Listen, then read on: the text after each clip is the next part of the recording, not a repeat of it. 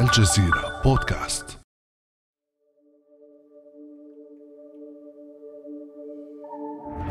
وصل السباق الرئاسي في تركيا إلى نهايته. أخيرا حسم الأتراك واختاروا رجب طيب أردوغان. سيكون رئيسا لخمس سنوات مقبلة يفترض أن تكون الأخيرة له. انتهت مغامرة كمال كيليتشدار أوغلو المثيرة وأثبت أردوغان جدارته. في هذه الحلقة. سنقدم قراءة في نتائج الجولة الثانية للسباق الرئاسي في تركيا مع إطلالة على تداعياتها السياسية والاقتصادية وأولويات أردوغان في فترته الجديدة. أنا روعة أوجي وهذا بودكاست الجزيرة بعد أمس.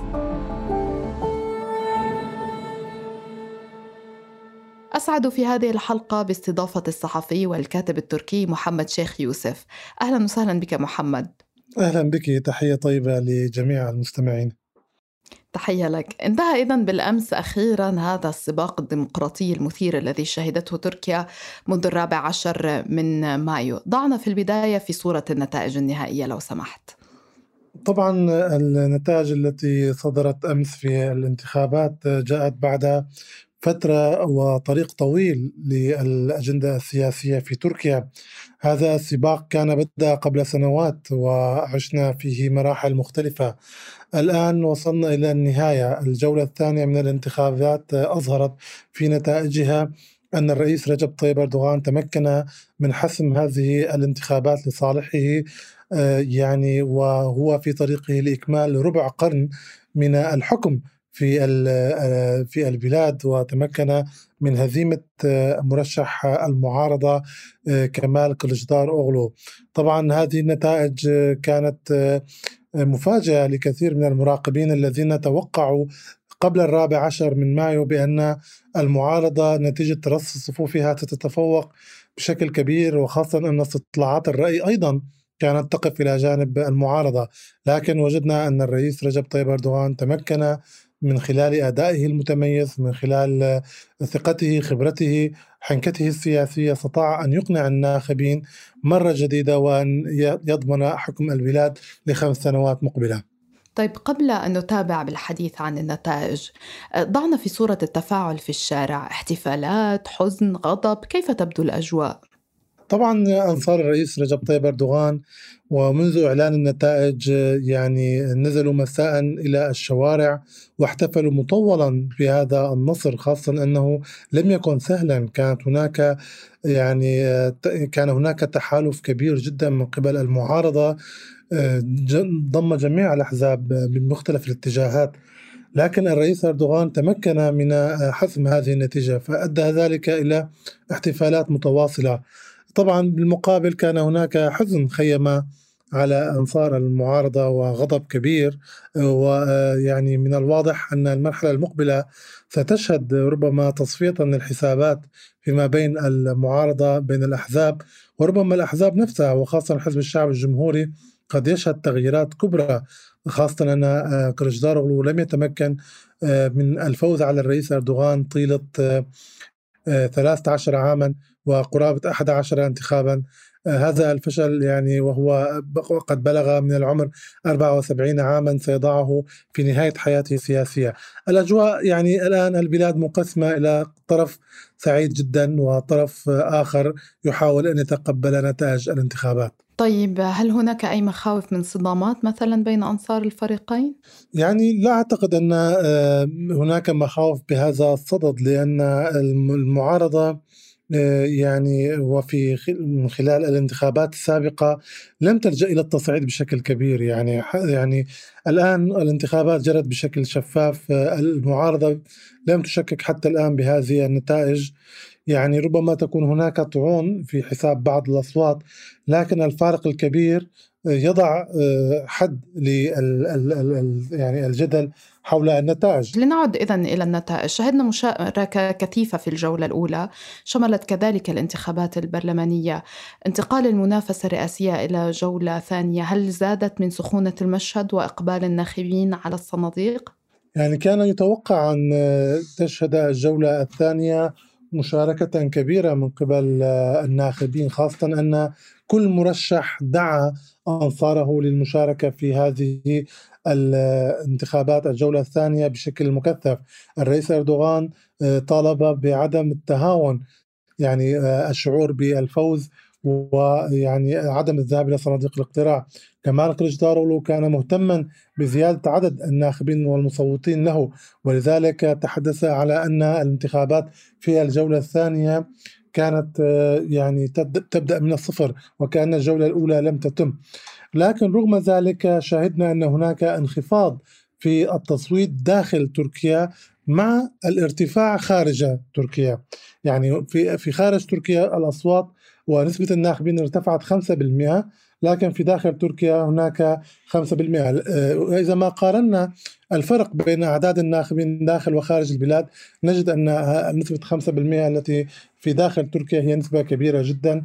ومن الواضح أن الناخبين الذين صوتوا لسنان أوغان في الجولة الأولى لم يصوتوا أو لم يشاركوا في انتخابات الجولة الثانية لأن كل رئيس آه، يعني أو كل مرشح حافظ على نسبة الأصوات التي حصل عليها في الجولة الأولى مع إضافة بسيطة لها ولم تكن إضافة مؤثرة جدا طب إلى أي مدى نجحت استطلاعات الرأي هذه المرة في استشراف النتائج؟ يعني حقيقة شركات استطلاعات الرأي كانت من أكبر الأطراف الخاسرة خلال الجولة الأولى من الانتخابات كان معظم شركات استطلاعات الرأي تبالغ في النتائج وتقول بأن المعارضة تتفوق بأرقام كبيرة جدا. آه، وهناك شركات أيضا آه، مؤيدة كانت للرئيس أردوغان. أيضا كانت تبرز فوارق كبيرة. لكن معظم شركات استطلاعات الرأي التي كانت ترجح المعارضة كان عددها أكثر فشلت فشل كبير في الجولة الأولى. في الجولة الثانية آه، قبلها كان هناك حذر كبير في المقاربة. حتى أن شركة كوندا على سبيل المثال آه، قبل الجولة الأولى كانت قد أعطت آه، كمال كلشدارoglu نسبة أعلى من الرئيس أردوغان دون تحقيق نسبة الخمسين بالمئة. لكن النتائج كانت معاكسة تماما. كان أردوغان هو القريب من حسم الجولة الأولى في الاستطلاعات التي أجرتها الشركة قبل إجراء الجولة الثانية آه، يعني آه، أوضحت بأن الرئيس أردوغان هو الأوفر حظا وستركت الخلل. آه، بشكل عام الناخب التركي لم يعد يعني ينظر بجدية كبيرة لشركات استطلاعات الرأي وبدأ يشعر بأنها يعني هي شركات مسيسة يعني تعطي نتائج بحسب أهواء الأطراف التي تدعمها. طيب بعيدا عن الاستطلاعات وقراءة في النتائج نفسها آه، رأينا في الجولة الأولى تقدما لكليتشدار أوغلو في المدن الكبرى إسطنبول وأنقرة وإزمير آه، مقابل تقدم كبير لإردوغان في المناطق التي ضربها الزلزال في شباط فبراير الماضي آه، كيف بدأ المشهد في الجولة الثانية؟ هل من ولايات تغير التوجه فيها بشكل بارز مقارنة بالجولة الأولى؟ حقيقة لم نشهد هذا التغير الكبير. يعني كانت هناك توقعات إلى حصول خروقات ربما للرئيس أردوغان أو لكلشتار أوغلو خلال الجولة الثانية. لكن فترة الأسبوعين اللتين يعني كانت تفصلان آه، الجولة الأولى والثانية هي فترة قصيرة آه، إذا ما قسناها بالعلم السياسي آه، لأن كل الوعود كل البرامج كل الخطط كانت تقال قبل الجولة الأولى أي قبل 14 مايو. وبالتالي أي أنواع الخطاب أو الوعود أو العهود الجديدة بعد الجولة الأولى لن يكون لها ذلك التأثير الكبير. إذا ما نظرنا إلى الخارطة نفس النتائج التي حصلنا عليها في الجولة الأولى هي نفسها في الجولة الثانية. الفارق الوحيد أن ولاية هاتاي آه، استطاع الرئيس أردوغان أن يحصل فيها مزيد من الأصوات. آه، فيما يعني مناطق جنوب شرق آه، تركيا ذات الغالبية الكردية هي صوتت لصالح كرشتار أوغلو. وأيضا مناطق غرب وجنوب غرب البلاد صوتت لكرشتار أوغلو في مقابل أن شمال البلاد على البحر الأسود ومنطقة الأناضول بمعظمها صوتت للرئيس أردوغان. المدن الكبرى أنقرة واسطنبول حسمها آه، كمال كليشتارو أيضا بفضل العامل الكردي لأن الأصوات الكردية هي ترجح آه، يعني أصوات المعارضة في هذه المدن الكبرى. يعني بخلاف ذلك لا نستطيع أن نقول يعني بخلاف ولاية هاتاي لا يمكن أن نقول بأن الجولة الثانية شهدت تغييرا كبيرا. آه، وأكبر دليل على ذلك يعني الرئيس أردوغان في الجولة الأولى تمكن من الفوز في 51 ولاية الآن نجده يفوز في 52 ولاية. كليتشدار أوغلو فاز في الجولة الأولى ب 30 ولاية وفي الجولة الثانية ب 29 ولاية. أما فيما يتعلق بعدد الناخبين مثلا الرئيس أردوغان حصل في الجولة الأولى على 27 مليون و133 ألف يعني تقريبا. فيما في الجولة هذه زاد الرقم وبات 27 مليون و200 أكثر من 200 ألف. ونفس الأمر ينطبق على كريستار في الجولة الأولى كان لديه 24 مليون و594 ألفا. في هذه الجولة تجاوز ال 25 مليون بقليل. يعني هناك فروقات بسيطة على صعيد الولايات وعلى صعيد التوزع الجغرافي والديموغرافي. لم يكن هناك لم تكن هناك خروقات كبيرة. ولكن النتائج اليوم يعني حسمت الموقف. تقف شاهدا على أداء المعسكرين في الفترة الفاصلة بين الجولتين. كيف يمكن أن نقرأها؟ ما هي العوامل التي ساهمت في فوز أردوغان؟ وما هي العوامل التي أدت إلى خسارة كليتشدار أوغلو؟ ومعه طيف المعارضة العريض؟ طبعا نتائج الجولة الأولى آه، كانت مؤثرة في الجولة الثانية. آه، بداية آه، الرئيس أردوغان استطاع عبر تحالفه حسم يعني مسألة الأغلبية البرلمانية. هذا جعله يضع قدما في الفوز بالجولة الثانية. لأن لأنه راهن على مسألة الاستقرار في البلاد وأن تكون السلطة التنفيذية والتشريعية بيد طرف واحد وإلا ستدخل البلاد في أزمة جديدة. النقطة الثانية هي الكاريزما الخاصة التي يتمتع بها الرئيس أردوغان وتمكنه من توظيف خبراته خلال هذه الفترة. نفس الأمر استمر عليه في الجولة الثانية آه، من حيث الهدوء وتجديد الوعود والدعوة لل يعني الحفاظ على المكتسبات وحث الناخبين على الانتخاب. النقطة الثالثة تمسكه بالناخبين آه، في المناطق المنكوبة وزيارته وشكره لهم وتجديده العهود لهم. وتجديده الوعود لهم آه، التي قدمها في الجولة الأولى. على العكس من ذلك يعني وجدنا أن المرشح المعارضة كمال كريشدارولو لجأ إلى أسلوب آخر ظن بأن أصوات القوميين هي التي ستنجحه فتبنى خطابا مختلفا. كان في قبل الجولة الأولى يتبنى خطاب يعني أقرب إلى الشارع خطاب مليء بالمحبة والقلوب. لكنه مع نتائج الجولة الأولى وجدنا أن هناك آه، يعني لغة أخرى لغة عنصرية لغة فيها تهديد فيها آه، تخويف فيها يعني آه، حث الناخبين القوميين وكأن تركيا محتلة من قبل الأجانب واللاجئين. وأيضا تحالف مع حزب النصر وزعيمه أميد أوزدا وقدم له مجموعة من الوعود التي أزعجت الناخبين الأكراد وبالتالي بات تحالفه يعاني من تصدعات وتناقضات. آه، كريستالوغلو وإن زاد من رصيد ناخبيه من القوميين فإنه خسر بالتأكيد ناخبين أكراد. وأيضا آه، يعني أنصار المعارضة بعد نتائج الجولة الأولى آه، قامت بتوجيه الإهانات والشتائم للناخبين في المناطق المنكوبة.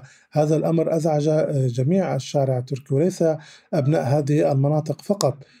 لكن الرئيس أردوغان احتضن يعني هؤلاء وطيب خاطرهم وكل هذا ساهم في العوامل التي أدت لفوز الرئيس أردوغان وخسارة كريستار أوغلو. بما أنك أشرت إلى ملف اللاجئين يعني وباستشراف سريع لما سيجري في ضوء هذا آه، الحسم ونتائج الانتخابات على أرض الواقع والسياسات يعني السياسيين عمقوا الجرح آه، مع اللاجئين كيف ستتمكن آه، تركيا من احتواء الأزمة خلال الفترة المقبلة؟ طبعا يعني رغم كل هذا التصاعد في الحديث عن اللاجئين واستخدام ورقة آه، يعني توجيه خطاب شعبوي عنصري تجاههم إلا أن الحكومة لم تنجر إلى هذا ال ال يعني إذا هذه المساحة على العكس حكومة الرئيس رجب طيب أردوغان التي ستواصل الحكم في البلاد خلال السنوات المقبلة. تبنت خطاب أن اللاجئين لا يعودون إلى بلادهم إلا آه، طواعية آه، عودة مشرفة طوعية تضمن كرامتهم وأمنهم. وبالتالي آه، أعتقد أن الفترة المقبلة ستترك آثار اجتماعية على المجتمع التركي. لكن الحكومة وفق مقاربات جديدة لجأت إليها في الفترة الأخيرة من خلال التطبيع مع النظام وحواره من أجل إعادة اللاجئين من خلال العلاقات مع إيران وروسيا ومن خلال العلاقات مع قطر والمشاريع التي سيتم عملها في المناطق الآمنة. ستعمل على تشجيع عودة بعض اللاجئين إلى آه، إلى الشمال السوري ويعني هذا ما سيؤدي إلى انخفاض عددهم هنا واحتواء الأمر واحتواء الاحتقان آه، قليلا. أيضا هناك يعني توجه من قبل بعض اللاجئين إلى أوروبا ومحاولة آه، الذهاب إليها وتقديم اللجوء هناك. هذا أيضا ربما نشهد كثافته في الفترة المقبلة. الحكومة التركية تعي أهمية هذا الأمر. لديها فرصة الآن آه، آه، الرئيس أردوغان لديه خمس سنوات آه، الرئاسة بيديه وبيده والبرلمان أيضا. أعتقد أن الحكومة ستجد حلا لهذا الأمر يخفف من حد من حدة الاحتقان الحاصل وسحب هذه الورقة من قبل اليمين المتطرف ومن قبل المعارضة. ماذا عن التحديات الاقتصادية؟ يعني تحدثت العديد من التقارير على عن إقبال الاقتصاد التركي وتحديدا سعر الصرف آه، الليرة إلى انحدار كبير خلال الفترة المقبلة، كيف سيواجه أردوغان هذا التحدي والذي هو يعني آه، في صلب مشاغل الناخب التركي سواء يعني آه، غطوه بخطاب عنصري تجاه اللاجئين أم تحدثوا عن تحديات أخرى؟ طبعا يعني التحدي الاقتصادي هو التحدي الأبرز حقيقة. يعني الآن أبرز ما يؤثر بالناخبين أو الشارع التركي هو الوضع الاقتصادي. وخسارة الرئيس أردوغان في المدن الكبرى آه، أسبابه الأساسية يعود للعامل الاقتصادي لأن المدن الكبرى لا تعترف بالقيم والمشاعر والعواطف. يعني هناك أمر واقع الحقيقة والحقيقة تقول بأن هناك أزمة اقتصادية في البلاد. آه، هذا التحدي كبير جدا. الآن يعني وقبل الدخول في المرحلة الانتخابية آه، يعني الرئيس أردوغان حاول أن يستقطب آه، واحدة من أبرز يعني دعامة الاقتصاد في فترة حكم الرئيس أردوغان في السنوات السابقة وفي السنوات الأخيرة خرج من العمل السياسي وهو الوزير السابق محمد شيمشك آه، يعني وجوده في المرحلة المقبلة سيكون له دور كبير في هندسة وبناء آه، الاقتصاد التركي وتبني سياسات مالية جديدة. آه، ربما سيكون هناك تغييرات تتعلق في سياسة الفوائد التي يتم اللجوء لها لتثبيت سعر صرف الليرة التركية ومواجهة التقلبات الحاصلة في الاقتصاد. الرئيس أردوغان يدرك أن يعني هذه هي ربما آخر فترة حكم له وعليه أن يقدم أفضل أداء ويتوج فترة آه، الحكم هذه لأننا آه، كما قلت نحن أمام ربع قرن من الحكم ستكون للرئيس أردوغان في حال إتمامه للسنوات الخمس المقبلة. وأعتقد أن آه، أبرز يعني ملف سيكون حاضر وسيتم عليه العمل عليه هو الملف الاقتصادي عبر يعني أشخاص لديهم ثقة والاحترام على الصعيد المحلي والدولي. أخيرا يعني في عجالة آه، سمعنا الكثير من الوعود السياسية والاقتصادية والاجتماعية وغيرها خلال الحملات الانتخابية. بماذا سيبدأ أردوغان؟ وهل سيتمكن من الوفاء بجميع وعوده فعلا؟ يعني الرئيس أردوغان آه، يعني معهود أنه لا يخلف بأي وعد يطلقه. جميع المشاريع التي تحدث عنها جميعها دون استثناء تمكن من تحقيقها.